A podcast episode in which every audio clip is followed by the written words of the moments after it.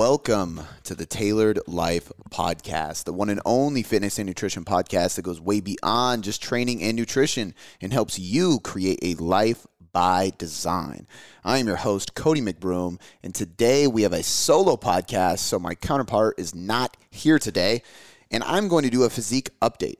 So I'm going to tell you guys about my current cut, where my situation is at, um, and some insights I've had. I've been getting a lot of questions because uh, I document the whole process. So if you're not following me on Instagram or YouTube, um, we've been doing vlogs on the YouTube, which is youtube.com slash Cody McBroom one, so the number one, and then Instagram is at Cody McBroom. Um, and I've been sharing on my story, documenting on YouTube, posting some insights on my uh, news on the newsfeed side of things too on Instagram, but really just kind of documenting the process, sharing what I'm doing, sharing what I'm doing differently, and I've been getting a lot of questions because I've been uh, ex- uh, documenting the process publicly, and it's been a while since I've done that. And the reason it's been a while is because I haven't dieted in a while. And I'm going to kind of get into that and why that's important to do. So, my goal with today is to answer some of the questions I've been getting um, that I would assume other people might have. And if they haven't had, they would generally have. So, maybe they haven't wanted to ask me per se because maybe they could give two fucks about my fat loss program and how I'm doing, but they might be interested in the actual methods or practices or things that I'm learning about my body as I go through this and why I'm doing what I'm doing and how I've done things along the way to see some pretty good results because I'm down uh, almost 10 pounds now in the last uh, seven weeks. So I'm down nine pounds as of today, and it's been seven weeks long. And so I have about a week and a half left until my photo shoot. Um, so it was an eight and a half week cut, and we went pretty aggressive, especially in the tail end of this, the second half. Um, and I want to teach you guys about it because I think there's a lot that you can take away from this and apply to your own fat loss pursuit. Uh, before we get into the podcast, though, I do want to give a quick shout out to all the cool shit that we have to offer. Um, number one, the sponsor of this podcast is 1st Phorm, and I appreciate them supporting my cut by supplying me with the supplements I need during this cut. You can head over to firstphorm.com slash tailored coaching method to check out all that they have, and they have quite a bit. So I'm I've been taking the Adrenal Restore to help with my stress levels during cut. The creatine, the protein, the pre workout. Um, I was using the intra workout, but I had to cut carbs and I just had to take carbs away from my workout because I wanted to save them for food uh, at a certain point, uh, and a few other supplements to help my sleep, my recovery, so on and so forth. But there's so much that they offer. So go check that out, guys. Once more, that is firstphorm.com slash tailored coaching method. Next, I want to shout out our free content. So if you enjoyed this podcast, I know that you would love all the other free stuff that we have to offer. That is going to be the YouTube vlogs, which are dropping twice a week. Every single Thursday or Friday, we are dropping a vlog, which is much more of a casual uh, video style of going through my day, going through my training, my meals, kind of taking you through my life. And then on Tuesdays, we drop a topic. So we actually go through uh, and educate you. We've done hunger hacks. Uh, as you're listening to this, this week, I believe, is the flexible dieting versus meal plan, where we break down studies on the two. Um, so we're actually educating you on specific topics every week as well. Uh, if you want free guides, we have a ton of free ebooks and webinars on the website. You can head to tailoredcoachingmethod.com slash guides. You can get those. They're in-depth guides that are going to teach you a hell of a lot, completely free, no charge. Uh, and last but not least, of course, if you need training or nutrition help, you can head over to tailoredtrainer.com. I'm sorry, tailoredtrainer app com to get the app, which provides daily workouts via your phone. So you have a personal trainer in your pocket, basically. And if you need a little bit more one on one attention, which most people do when they are chasing fat loss or serious composition goals, you can head to tailoredcoachingmethod.com slash online dash coaching. And all of these links are in the description of this podcast as well. Now, into the actual podcast, this physique update. So, the first thing I wanted to touch on is um, why have I not dieted in so long. And it, has been since 2019 since I've really dieted hard. So I dieted back then. I think it was a 12 week cut. It was a 12 to 14 weeks. It was a little bit longer than this one. Um, and I'll explain why I did it shorter this time compared to that. Uh, but that cut was it was successful and I got really lean and I did a photo shoot and I'm really excited to share the results of the photo shoot because I clearly look bigger and actually leaner um, already and I still have a week and a half left um, as I'm recording this but it's been since 2019 since I've dieted. Now, I don't necessarily think you need to take a full two and a half, three years off of dieting per se. Uh, but for me, there was two unsuccessful attempts to diet in between. I think it's a good lesson for people is that number one, you can't diet all the time. So, one of the main reasons people struggle to lose fat or have success during a fat loss phase is because they just try to lose weight way too frequently. They're trying to jump into a cut and lose weight all the time. And it seems like they're spinning their wheels because every other month they're trying to diet and the problem is, is that you're overtaxing your body you're stressing your body too much and your body's not going to respond to the diet if you're always dieting so the purpose of moving away from deficit calories, being in a deficit and dieting, and moving into maintenance is so that your physiological body, your psychological mind, and your physical body can recover. All three of those things need proper recovery.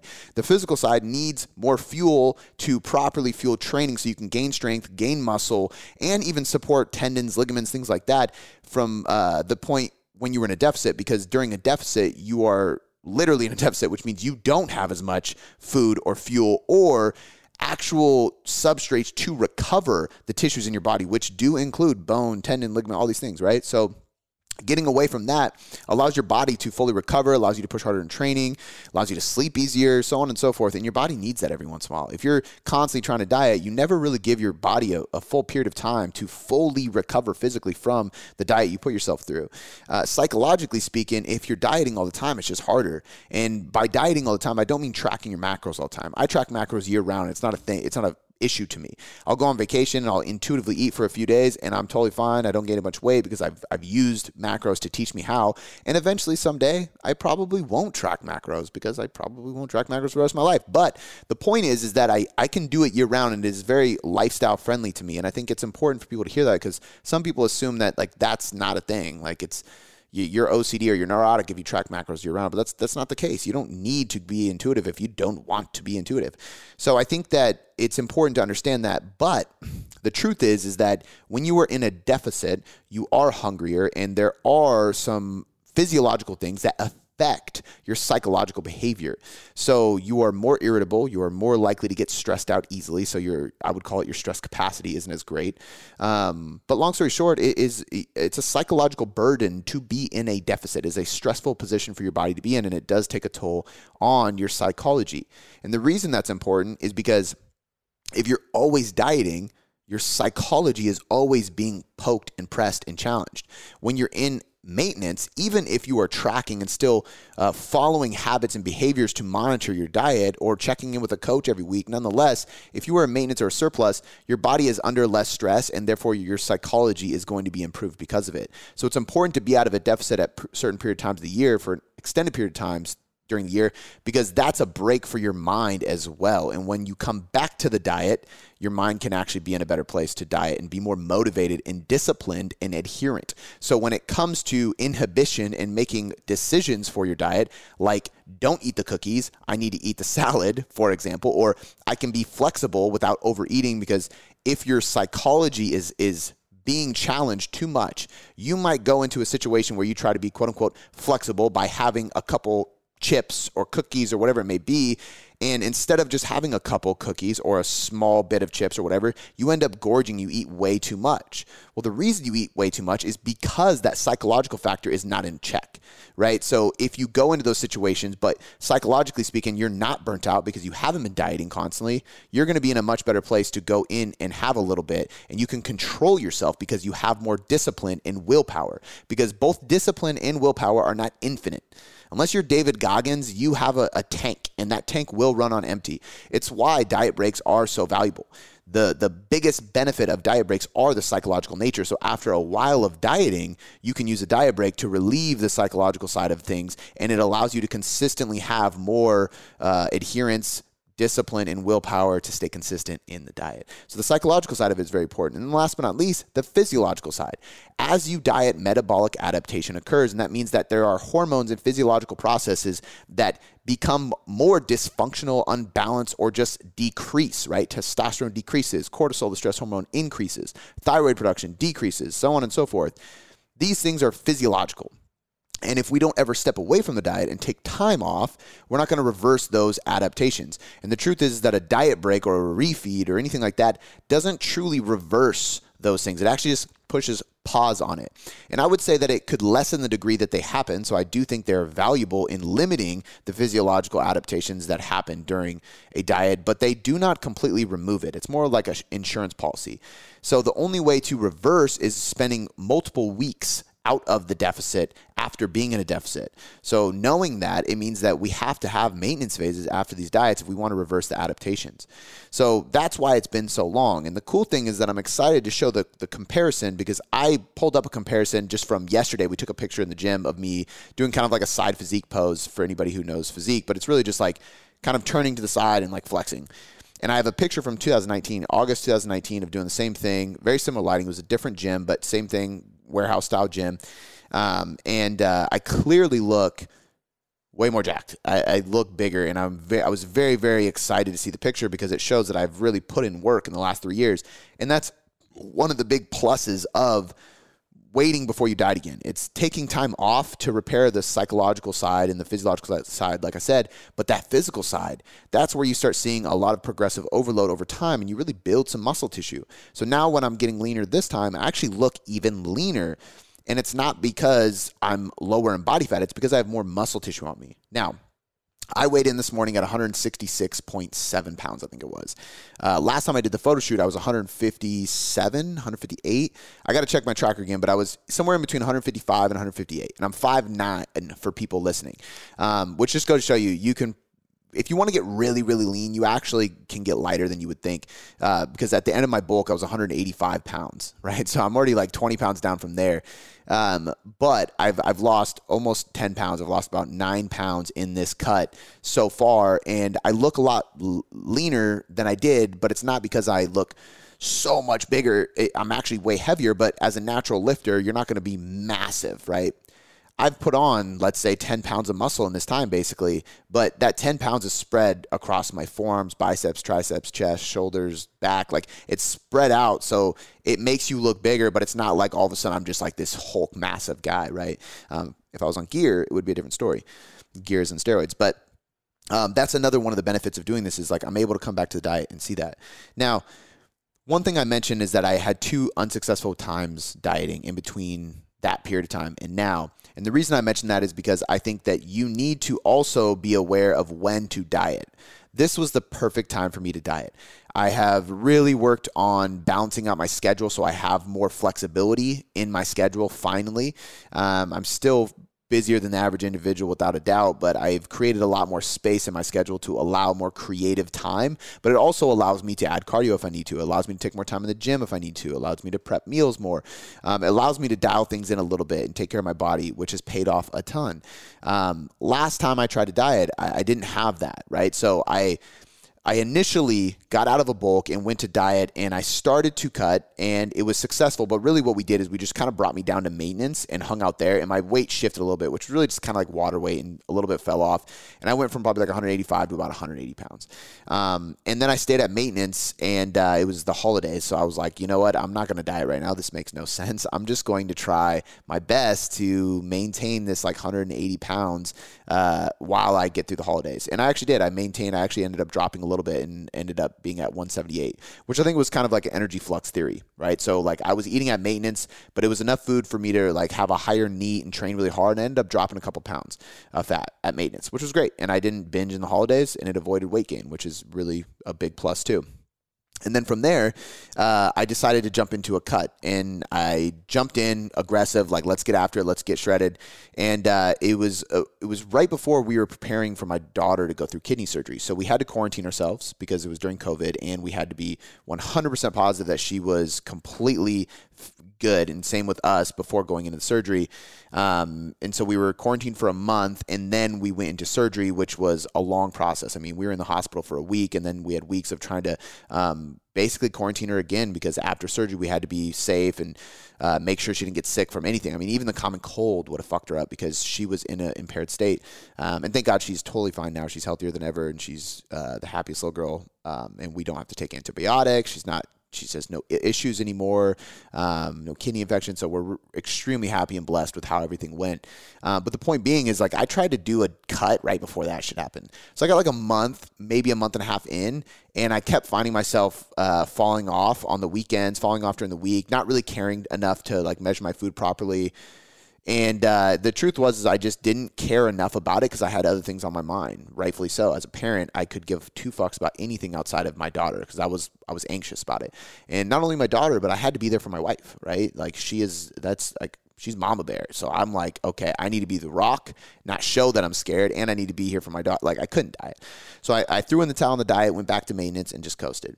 Um, and went back to building muscle. And, and essentially I just stayed at like a lean gaining rate, right? I was I was at maintenance and then there would be like days where I'd like slowly float like 5% up of calories maybe into a surplus. But nonetheless, I was just training really hard, doing like a day or two of aerobic conditioning, not to burn fat, but just to keep my aerobic system good. And I was just eating and just training and, and just living. So I wasn't trying to push gains really hard, wasn't trying to do anything. And it wasn't because I was trying to sit at maintenance. Like I didn't, I, I don't want you guys to hear that and go, oh, the reason Cody's fat loss diet this time has gone so well is because he stayed at maintenance for a year, and that means being at maintenance for a year is what time you need in order to prime your metabolism. I don't believe that. You know, we start a lot of people and we take them through a primer phase, and sometimes that primer phase is three weeks, sometimes it's three months. But it's it's rarely ever a year, you know, unless we take somebody through it and the they have their hyper responder to reverse dieting. Uh, maybe they have a thrifty metabolism where they adapt quickly, and during the reverse, that adaptation leads to fat loss. I mean, shit, we might milk that. Why change something if you're losing weight on more calories? Uh, but as far as getting your body to a good place to lose weight, I don't think you need that long. However, for me, based on getting through the surgery, getting through my daughter's recovery, having some trips planned, work being crazy, we were growing, expanding, we started launching some new things. Like, I just wasn't in a place to diet, right? So, um, two attempts didn't work out. Now came the time where I'm like, you know what, this is this is it. I'm gonna grab a coach, get things started, ramp it up. So I hit up Jackson, uh, who you guys have heard on the podcast a couple times uh, somebody I respect, somebody I really like. I enjoy talking with him. Uh, we work well together because we're very similar in many regards. And uh, I I do well with an approach, like a no bullshit approach, and he'll just kind of tell me how it is. Um, and it's kind of nice that I can take my emotions out of it. And I think that's one of the most important things for coaches to understand that coaches usually do better by hiring coaches as well because we will get too analytical with ourselves and we cross our, our emotional bias crosses our science based bias, right? So now we're making decisions off emotions instead of uh, analytics and science. And it's nice to be able to be like, okay, I'm, I'm not even going to worry about anything. Like, you make the decisions of when we need to adjust, and I'll just follow your lead, and it, and it removes the emotions from it, right? But nonetheless, I took a lot of time off, guys, and what it led to was more muscle tissue. So now I'm going to look better at this cut. Um, it's going to be easier to maintain a lower body fat percentage after this cut because I'm absolutely going to reverse pretty slowly. I know a lot of people say you shouldn't; you should reverse fast. Um, I'm going to test that theory because I feel pretty good. I'm hungry, and my energy is low on some days, but from a hormonal perspective, I feel pretty good. Like I'm not 100%, but I feel pretty damn good com- relatively speaking. And I think it's partially because as I went into a diet, I actually like focused on sleep and my schedule and meditation again and things like that. So I balanced the stresses. But nonetheless, I'm going to test the theory and I'm going to try to reverse diet pretty slowly. And we're going to try to keep me pretty fucking lean uh, because that's, that's my goal, right? And then I'll go into a lean gaining phase. But the point is is that i took enough time to put my body in a really healthy place to build a lot of muscle 10 pounds obviously that's three years. But as an advanced lifter, like that's a lot of weight. And so I'm really, really happy with how it went. And I think the take home message there is just that you should be patient in between cuts. Don't try to bounce from cut to cut to cut. This is long term periodization for dieting. It means not being in a rush. It might mean thinking about your perfect ideal physique and taking two years to get there. And two years would look like you you maybe you start with us and you hire us as coach and you're like hey i want to take two years to get to my ideal physique we might take you through a cut reverse you, maintain for a while while building muscle, amping you up, and then take you through another cut, reverse you, maintain that new physique, and then you're good. But that two year process allowed you to lose body fat, build muscle, lose more body fat than the first time, and then maintain a leaner physique with more muscle and better health and a higher caloric intake. But that's not going to happen overnight. It takes time, and I'm proof of this because I've spent three years, and this is that's literally what happened. I have never dieted on this many calories before in my life. I've never dieted on this many calories. And it's because I took the time and I periodized it properly. So being patient is very, very key. Now, m- my cut, just to give you guys some stats, and then I'm going to go into the questions I've gotten. Um, total duration has been about seven weeks so far. It'll be eight and a half week cut. The reason we decided to go fast was because I didn't want to use any diet breaks. I didn't want to use any refeeds. I didn't want to uh, have any high days. I wanted to just get after it. So I still have enjoyed some wine with my wife every single week, or maybe it's whiskey, depends on what's floating my boat that night. Um, but I adjust the diet. I kind of do like a, a modified um, protein sparing fast on those days. So I have like a protein shake for breakfast, usually like just like grilled chicken and broccoli for lunch, another protein shake for dinner, and then I have plenty of calories to play with for some wine and meats and cheeses or whatever we want to do. If we want to go out to dinner, whatever it may be, um, and I've done that once a week, every week. I'm going to do it every week of the diet. The only weekend I'm not going to do it is the weekend right before because it's just my photo shoots on a Wednesday. So, uh, which basically means this weekend, as I'm recording this, is my last weekend of drinks, and then I'm going to take a week off of drinking or eating out or anything like that. Be really rigid for a week and a half going into the last bit. But relatively speaking, if you have a photo shoot for per se, like it's different, right? If I wasn't doing a photo shoot, I wouldn't even cut that out. But the truth is, is doing a photo shoot, I want to reduce bloating, water retention, anything I possibly can the week before. So, uh, but total eight weeks. I wanted to just get after it. I because I took that much time at maintenance and, and kind of just slowly settling down. I actually came into it in a pretty good place. I didn't have a ton of weight to lose, and I I felt confident being pretty aggressive with it because I knew I could manage my training, my supplementation, my diet, all those things well enough to maintain muscle while being aggressive and you can get away with being pretty aggressive as long as it's not too long. So if you have a minimal amount of body fat to lose and you want to be more aggressive, you can do so for 10 weeks or less and not worry about too much atrophy or negative uh, negative consequences or adaptations. Whereas if you try to be the, as aggressive as I'm being right now for 16 weeks, you'd probably run into some issues. Um, and if you wanted to still be that aggressive because you like fast results, that motivates you, and a lot of people are that way. They want to see something happen quick because it keeps them going. You might be the person that does be, take an aggressive approach for 12 to 16 weeks, but you'd be aggressive for two weeks, take one week at a diet break. So really, even if you dieted for 16 weeks, you're not actually dieting for 16 weeks you're dieting for uh, what would that be? Uh, I don't even know. 10, 10 weeks maybe? Whatever it would be, right? If you dieted, if you did that way for 12 week or 12 weeks, it'd be even less. But the point is every, every two weeks you take a diet break week, or maybe it's three on, one off, whatever it may be. Um, and in that case, you wouldn't be dieting straight that aggressive, and that's okay. But if you're to diet straight, you don't want to be that aggressive. It's a long period of time. I do better that way. If I have a refeed or a diet break, it makes me want to say fuck it and just eat way more. Um, I'm the type that likes to get like bodybuilder mindset and just get into the diet and just grind it out, you know, and, and just get after it. Um, the only thing I will say is that because I set myself up properly, it has allowed me to diet on more calories, which means it's easier for me to do so. And that's the only caution I would say typically the lower your calories have to get in order to lose weight, the more valuable diet breaks are because it's more of a grinder. Um, but the longer you take at maintenance, the more muscle you build, the longer you spend dieting, uh, uh not dieting and dieting because you can do it slow and sustainable, the more calories you can diet on uh, in the long run. So it's important to think about that. Um, my starting macros, actually, we'll pull them up for you guys. So I'm 5'9. I started at uh, the beginning of the diet, I was 176 pounds. I started at uh, 210 grams of protein, 300 grams of carbs, and 70 grams of fat. It was about 2650 calories. Um, and we we started there and just did two uh, sessions of HIT, um, six rounds, one minute on, two minute off. Um, and that honestly only lasted about three weeks, so we didn't st- spend too much time doing that. Reason being is because HIT is pretty intensive. So as soon as we started actually dipping calories down, we shifted that into low intensity cardio. Um, but that was where I started. That was closer to maintenance, kind of just like trying to feel out where we were. Um, after two weeks, I dropped like a half a pound, really nothing at all, and that was just for me cleaning up the diet. So we dropped my my calories uh, a bit. So we went from 210 protein to 200 protein.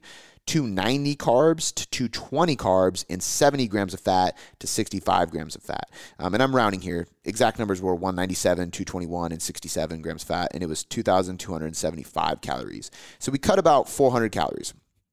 Um, yeah, about 400 calories. Uh, and we kept the two uh, the two sessions of HIT, and we bumped up my low in, or my step count to 11k. Still didn't implement any low intensity cardio. Um, from there, I dropped uh, two pounds, and then we adjusted again. And that adjustment was from fat. We kept carbs and protein basically the same, and we dropped fat by 10 grams down to 55 grams, and we were at about 2,100 calories. And we removed the HIT cardio, and we implemented four days a week, four to five days a week if I could. Basically, every day after strength training, we would add 20 minutes of LISS on the bike at a pretty good pace. Like I wanted to break a sweat, get my heart rate up, but nothing too overwhelming. Um, and I was drinking essential amino acids during my workouts, and I still am. That was on April 18th. And since then, it's been one, two, three, four, five weeks, and I haven't adjusted my diet since. So I'm still at 200 grams of uh, protein, 217 carbs, 55 grams of fat. And I lie, we did adjust one thing. The only thing we adjusted is that that 217 grams of carbs counts my intra workout carbohydrate shake, which was is 25 grams. So when I'm not drinking that, it is just below 200 grams of carbs. So I'm like 190 something grams of carbs. I think it's like 196 grams of carbs. Um, and what we recently did, literally just like a week ago, was just cut it out completely. So I'm just below that, but nonetheless, I'm still at about 2,050 calories a day, doing five days of LISS cardio plus 11,000 steps. And it's just been that the whole time. And I've gone down to 100. My average this week so far is 166.6 pounds. Um, I weighed in this morning. I lied, 165.7. So I am officially down 10 pounds uh, since the beginning of the diet. And, uh, and it's noticeable, but it's it's been very steady and it's been less adjustments. Which a big thing there is like sometimes it's less about adjusting the diet and constantly tweaking. It's more about consistency and precision. So I've been following a meal plan this whole time and it makes it very, very accurate. So, um, that's the general consensus. I those were my macros. I was doing no cardio, and that's how my cardio shifted over the course of time. Uh, my training program has been five days a week of lifting this entire time.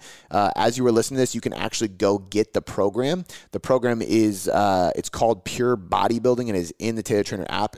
So you can go to TailoredTrainerApp.com, or if you're already a member, uh, you should see that in there now. And that is literally the program I've been doing this whole time. And it's uh, I'm on the last four week block, so as you start, you'll see how it's shifted.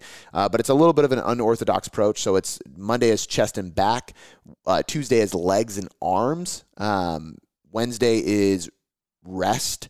Thursday is shoulders, back. So shoulders, lats, and, and abs. And I throw abs in on Monday as well. And then Friday is chest and legs. And then Saturday is uh, shoulders, traps, and arms.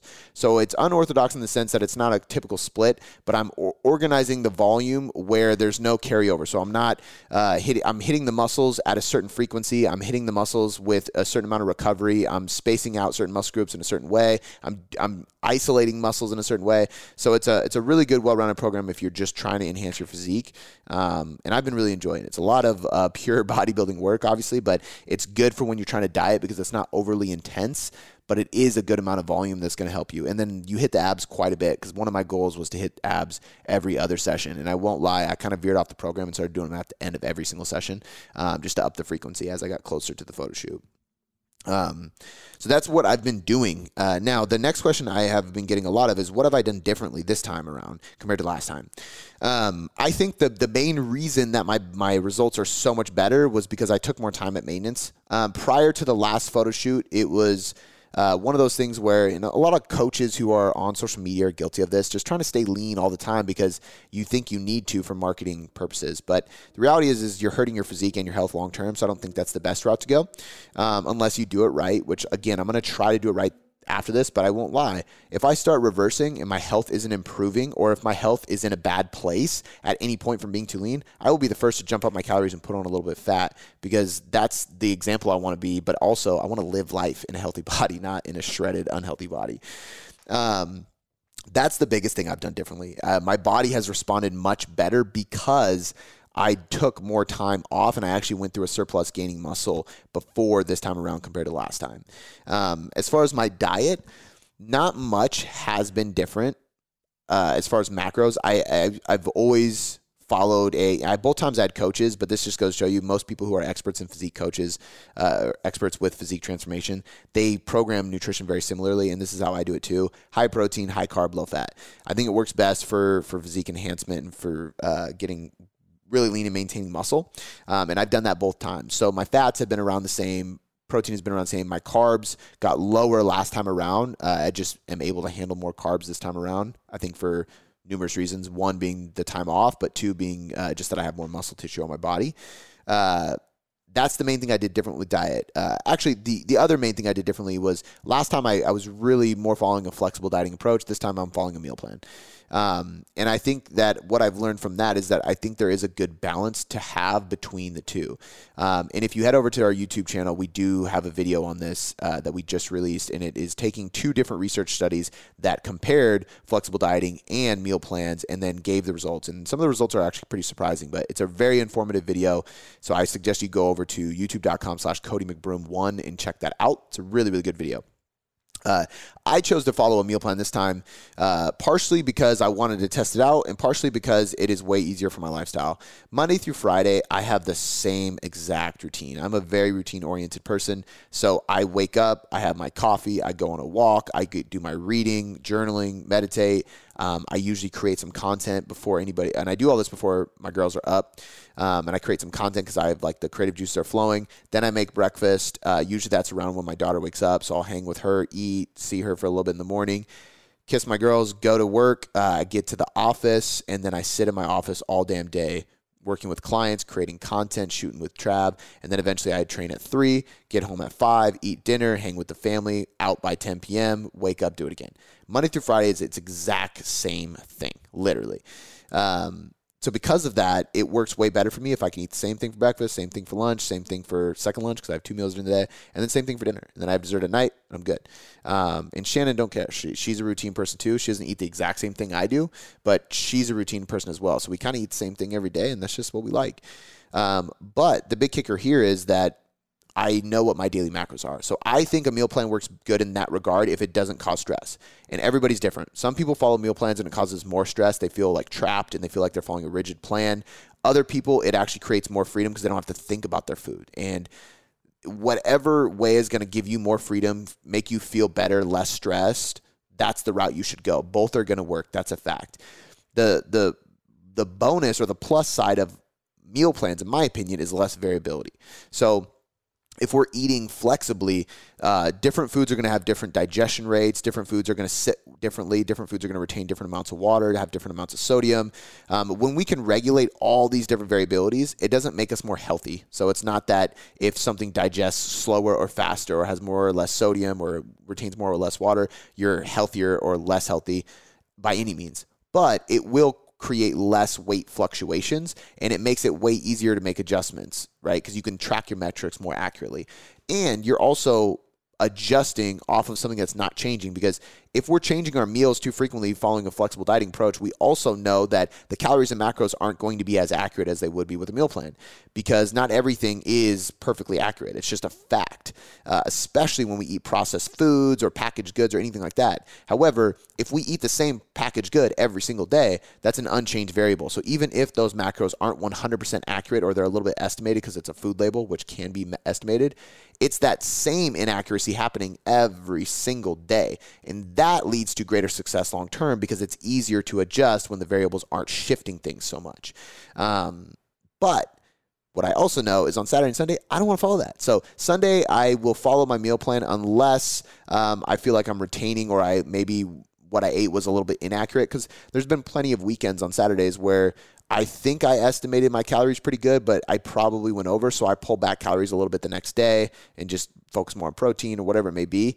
Um, but for the most part, I'd be pretty flexible on Saturday, and then Sunday to Friday is just my meal plan.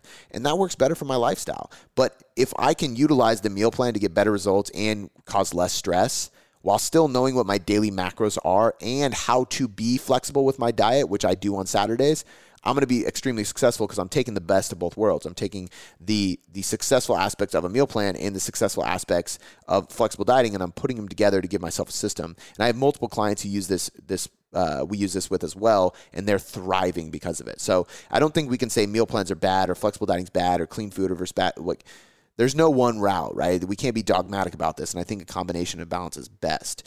Um, training hasn't been much different. Um, I've gone through different training phases over the last three years. Um, through strength phases, hypertrophy phases. I typically train in a hypertrophy style training, like a bodybuilder style training, uh, three quarters of the year, and then I will I will plop in a couple strength blocks throughout the year. So like usually I'll have like two to three months of low rep, low volume strength training at some point just to switch things up and build some strength and have fun.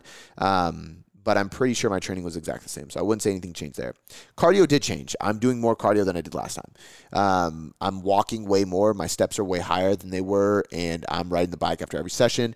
Um, and I think that has helped quite a bit. I don't think cardio is like the end all be all. I don't think cardio is as powerful as diet is uh, in regards of creating a deficit. However, I do find that when I implement cardio with clients who don't do cardio, they adapt very well to it the the caveat there is it's not a long term strategy. So, for example, we really ramped up the cardio the last like four weeks of this process, and it's working really well because I don't ever rely on cardio. I don't really do cardio.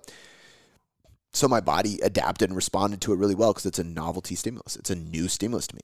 Same reason why if somebody comes to us and they've never really dove into macros or been in a deficit or tracked their diet or anything like that, they usually get great results because when we create uh, some type of protocol or regulation around those factors and they've never done so before, they're a hyper responder. They respond super well. They've never done it, right? Somebody who is in CrossFit for a long time and then comes to me and starts bodybuilding, they get great results because it's a novelty stimulus. So I think cardio works the same way. I've been doing low intensity on the bike because it's way easier on my joints um, and it doesn't negatively impact my strength training. It actually just helps my recovery and it actually improves. Research shows the bike can actually help improve squatting because it, it is mimicking the squat mechanics of your hip and knee um, flexion and extension. But uh, that's the only difference with cardio. Like I've, I, that's the biggest difference in this entire dieting process that I've had. And uh, and I think I responded really well. But here's the kicker: like if I don't reverse out of it properly by slowly removing that cardio and then eventually not doing anything outside of just having a healthy step count, I don't think my body will respond well to it next time I try to do it. So if I just kept doing cardio, my body would get too adapted to it and it wouldn't respond well. So I think cardio is a great tool to throw in towards the tail end of a cut and do it a good amount, but it only lasts a certain amount of time. And I think it, it will work really well in the future, again, if you do it in that way. You bring it in, you utilize it, you respond well to it, you slowly reverse it out by lessening how much you do week by week until you're not doing any extra cardio. And then you can save it on your tool belt as a tool for the next time around if you want to cut again. Um, what has my supplement regimen been for this cut? That, that was a common question.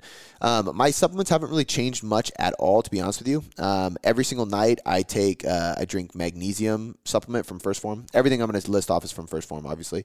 Uh, and it's uh the the magnesium is really good. I think there's a lot of people who are deficient in magnesium. It's a very common, uh, especially in athletes, but it's a very common nutrient to be deficient in, not get enough of in your diet. Uh, there's also research to support that if you're deficient in magnesium, you're going to have a tough time absorbing and utilizing vitamin D. Vitamin D is extremely important. So if anything else, if, if for nothing, no other reason but to just make sure you're getting the most out of your vitamin D, that's that's a good reason to take it. Um, but it's also extremely helpful for nerve cramps, uh, nerve recovery, muscle recovery, cramping, stuff like that. Um, so I take that every night. Uh, I also take vitamin D every single day. Um, I take five thousand to ten thousand IU's, which ten thousand is like maxing it out. Um, but there's a lot of good research to support high levels of vitamin D being super good for people. And I live in Washington, which is dark, gloomy, and shitty weather constantly. So uh, I double down on vitamin D until the summer months. Um, I have been taking a uh, the night tea. So the night tea is not literally tea; it's like T stands for testosterone, but I would caution people like I don't think it's a testosterone booster. Um, I think women can take it too. Uh, I don't really believe in natural testosterone boosters. I mean, I, think they're good. They can be good for you, but they're not going to boost testosterone to a significant degree. So, for example, there's a couple things in there. One being zinc. Uh, zinc has been shown to increase testosterone levels, but only if you're deficient in zinc. So, if you're somebody who is not deficient in zinc and you take zinc expecting to get testosterone boosting effects, you're gonna be shit out of luck because it's just not how it works. But uh, there is some things in there like GABA and, and, and melatonin, things that just help you sleep and calm down and, and, relax your body. That's been a game changer for my sleep. So I've been taking that every single night as well. Um, I take adrenal uh, support, which is going to be like ashwagandha and a couple other things that just help lower cortisol at night um, and throughout the day. So just managing my stress levels. Uh, I take fish oil and mobility from them, which both of those come in a stack, which is kind of nice because you can buy the, the joint stack. Um, I don't think I necessarily need the mobility, but ever since I've had knee surgeries, I've always just kind of taken extra curcumin, collagen, fish oil, stuff like that, just to be safe. I just want my joints to always feel good and be healthy and last long. Um, I don't think it's a crucial supplement for people, but if you're somebody like me who's training five days a week and beating up your body for decades on end, like I think it's important to do everything you can. Uh, because right now my joints might feel good, but in the future they might not. So I want to do everything I can to help that. So I do take their mobility supplement. I take the fish oil. I take five of the fish oils because I want over two grams of EPA, which has been shown to have neurological protective effects against uh, Alzheimer's, uh, mood, depression, anxiety, stuff like that. Uh, but you got to take a lot. So and theirs is high dose. So like a normal uh, fish oil, usually you got to take like six to eight of those to get two grams of EPA, unfortunately. But theirs is really high dose. They outperform the rest on EPA, which is nice per capsule. Um, so I take five of those daily. Obviously, whey protein uh, have uh, as well um, for when I need it. Uh, I do take their pre workout. Project One is my favorite pre workout. They have a few different ones, but I like Project One because the the betaine, the citrulline malate, the and the beta alanine are like the most important pre workout ingredients in order to stimulate muscle growth and have a better pump in the gym, in my opinion, and based on the research. So I like to have that for, for that reason. That's the one I go with. Um, what else? Uh, greens and reds. Obviously, I take greens drink in the morning, and then uh, while I'm cooking breakfast, and I have a reds drink with my breakfast. Um, I take their multivitamin again as an insurance policy because as we get leaner and we diet, we are more susceptible to water and fat soluble vitamins, and it's important to just kind of double down and make sure you're getting that. I do use their collagen in my breakfast. Uh, I have a really good reel video. Um, if you scroll down a bit of of my uh, coffee recipe, it's unbelievable. Almond milk, collagen, stevia. Whip it up with a little uh, whisk uh, what are, I don't know what those are called. The little metal things that spin around with a spring. Um, I don't know. They whip them at coffee shops and shit. Makes it all foamy. Um, but I have that, uh, and I think that's about it. Um, I was having the intra workout. Oh yeah, the intra workout. So Intraformance, uh, which is EAAs and cyclodextrin as well as some like fructose and sodium things like that. Really good intra workout supplement. As my carbs got lower, we cut that out, and now I'm just having their EAAs. I'm a bro in that sense. I don't think there's you don't you don't need to have essential amino acid in your workout, but when you're in a calorie deficit and you're doing cardio post training and stuff like that, I still believe that there's value in having extra protein or aminos in your system while you're doing it, just to ensure you're not. You know, I've been training so hard for so long. I don't want to. I'll do everything I can to possibly maintain muscle. So I think for certain people it makes sense, but that's what I'm doing for supplements on this cut. Um, and the last two questions I've really had are like, what's my end goal? And then what are the plans after the cut? So my end goal is pretty simple, like get as shredded as possible for a photo shoot. I just wanted to outperform my last photo shoot. It's like all, um, and I wanted to be a good role model to you guys, honestly. Like, I uh, I don't I didn't need to get leaner. I was I was healthy. I felt good. Uh, my wife prefers me with a little uh, extra meat on my bones anyway, so I didn't need to get shredded for her. Um, it, there was nothing outside of like really. I just love the game. Like I'm I'm a recreational and hobbyist when it comes to bodybuilding but I love I love it as an endeavor because it pushes me mentally. It, it's a, it makes it sharpens my blade of self discipline, and I think it's important for me to be a good role model to individuals like you on how to do this properly and show you guys that I am in the trenches doing it myself. So my end goal was to show up for myself, to build self discipline, to just jump back in the game because I think it's important for me to do every couple years, like really go through a hard cut and uh, and show up for as a leader for my team and for the clients and for all the listeners and followers, and just to kind of represent what we do and lead from the front, so to speak.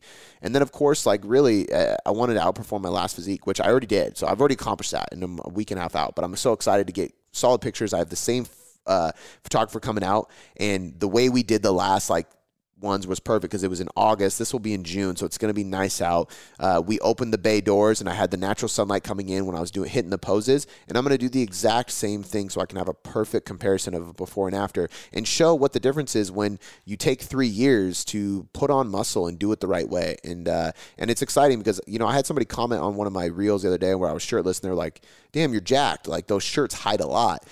And it's cool because I think that there's a lot of people who you know, see people on Instagram they're like, God, they're so they're so jacked, they're so huge. I don't want to get huge. They're not. Like some of these people are smaller than you would think. They just are constantly taking pictures shirtless or eh, with a pump in the gym. Even I do that because half the time we're taking shots, we're training. But like I put a shirt or hoodie on, I just look like a normal ass fucking dude because I'm just a natural lifter. But it's really cool to be able to take your shirt off and look pretty damn impressive. So my goal was that, you know, to be a, a, a role model for the dads and the normal dudes who aren't going to compete in anything. Normal anybody, not just dudes, but just normal people who aren't planning on competing in anything, anybody in anything, but they want to be above average. They want to take off their shirt and be impressive, not only to the, those around them, but to themselves. You know, um, the other day I. Uh, Blakely asked me to grab something. I grabbed something for her and I just picked it up and she goes, Your muscles are huge, Dad. You're so strong. And I literally almost melted. I looked at her and I was like, That is the best thing you could ever say to me. And she like laughed and then she like flexed at me and then she punched me.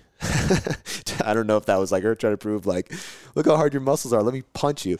But stuff like that is so cool. It's like, you know, I hear uh, Shannon and her brother talk about how their their dad was like Superman to them, you know, and like I want that. I want my daughter to be like my dad's Superman, he's a savage. Like that is a cool thing. So uh, that's that's what I'm after here, you know. Um, and the plans after the cut are I'm going to reverse diet slowly because there's a lot of people who uh, I think I think the recovery diet's great and I think it's applicable to people who get stage lean. But I also think there's nothing wrong with reverse dieting slowly if your hormones are fine. I think uh, everybody is so quick to jump up your calories. And although I do initially make a big jump, I make a big jump that gets halfway to my uh, new maintenance. So, for example, if I started at 3,000 calories and my new maintenance is 2,500 calories and I'm at 1,800, I don't jump to 2,500 calories. I still jump to 2,000 or 2,100. So I'll add two, 300 calories. It's a decent jump. You feel it in the beginning, but then I'm going to go baby slow because I want to prove that you can do this – the slow route and sustain a lean physique because I think people can sustain a leaner body than they realize if they just took the patience and self discipline required to go through a reverse diet properly. Now, if you get to a place where as a female you lose your menstrual cycle or as a man you can't get it up in the morning or anything like that, you might have some hormonal issues that you have to solve and therefore you might need to increase faster. But usually that happens when either A, your calories are significantly low, or B, you're you're at such low body fat levels that it's unhealthy. So for example, I'm at pretty damn low body fat levels, but I don't feel like I'm so absolutely shredded that I can't sustain it. So the only reason I would be having negative biofeedback, which my libido's fine, like it's not the same as it always is because I'm in a deficit. But the point is, is though that's not happening because of my body fat levels per se. It's happening because my calories are lower than they normally are or should be. Therefore, if I bring my calories up, they will return back to normal, and and that's that. So um, I'm gonna I'm gonna the plan afterwards is to reverse diet through summer. So the cut or the photo shoot is June 1st. I'm gonna spend all summer reverse dieting very slow. I got uh, some places that I'm gonna want to take off my shirt and do some uh, you know just be comfortable and confident. I want to train in the gym shirtless. I've never been a guy who has felt confident training without my shirt on for whatever reason. Um, I just haven't, you know, and maybe it's the fat kid in me growing up, or or I just never been that lean. But uh, I'm excited to be able to take off my shirt when it's hot and and I can not wear a sweaty ass t-shirt and I can just train in my own gym with my shirt off. You know, like that's exciting for me. So I'm to do that all summer. I'm to reverse slow, try to maintain it. And then when we get into the fall, I'm to uh, approach it probably from a lean bulk, depending on where I'm at. And I'm to gain muscle very, very slowly because I want to stay lean and make the next cut very easy on myself, which won't be for probably another year or more because I don't think I need to cut more often than that. And that's what I want to show people how to do is, is look at this from a long-term periodization and lifestyle perspective. So um, guys, that's my physique update. I hope you guys enjoyed this podcast. Uh, it was cool for me to share my thoughts and the insights on it. Um, I rambled a lot. There was no script for this, but I hope that you could see what I'm doing and kind of put yourself in those shoes and kind of take away little nuggets. Maybe uh, bring it up to your coach if you need to, but ultimately just hear everything I'm hearing out out. Maybe it, disp- it instills some self discipline or some willpower, some motivation. Uh, maybe it encourages you to set a more specific timeline so you're not just kind of going down a long path, not knowing when it ends, but like being very serious and critiquing it um, and showing you that just because it's summer doesn't mean that you got too much going on to cut. You guys should absolutely still be trying to lose fat. I've had drinks every single weekend there's been a few weeks where it's been twice a week. This whole cut, and I've made progress every single week because that's what flexible dieting is about. And I've implemented a meal plan. So you can do both, you can combine it. So I hope I gave you some new thoughts and ideas. I hope you guys enjoyed it. Um, and as always, you guys can find everything else we do at tailoredcoachingmethod.com. We appreciate you, and we'll catch you next time.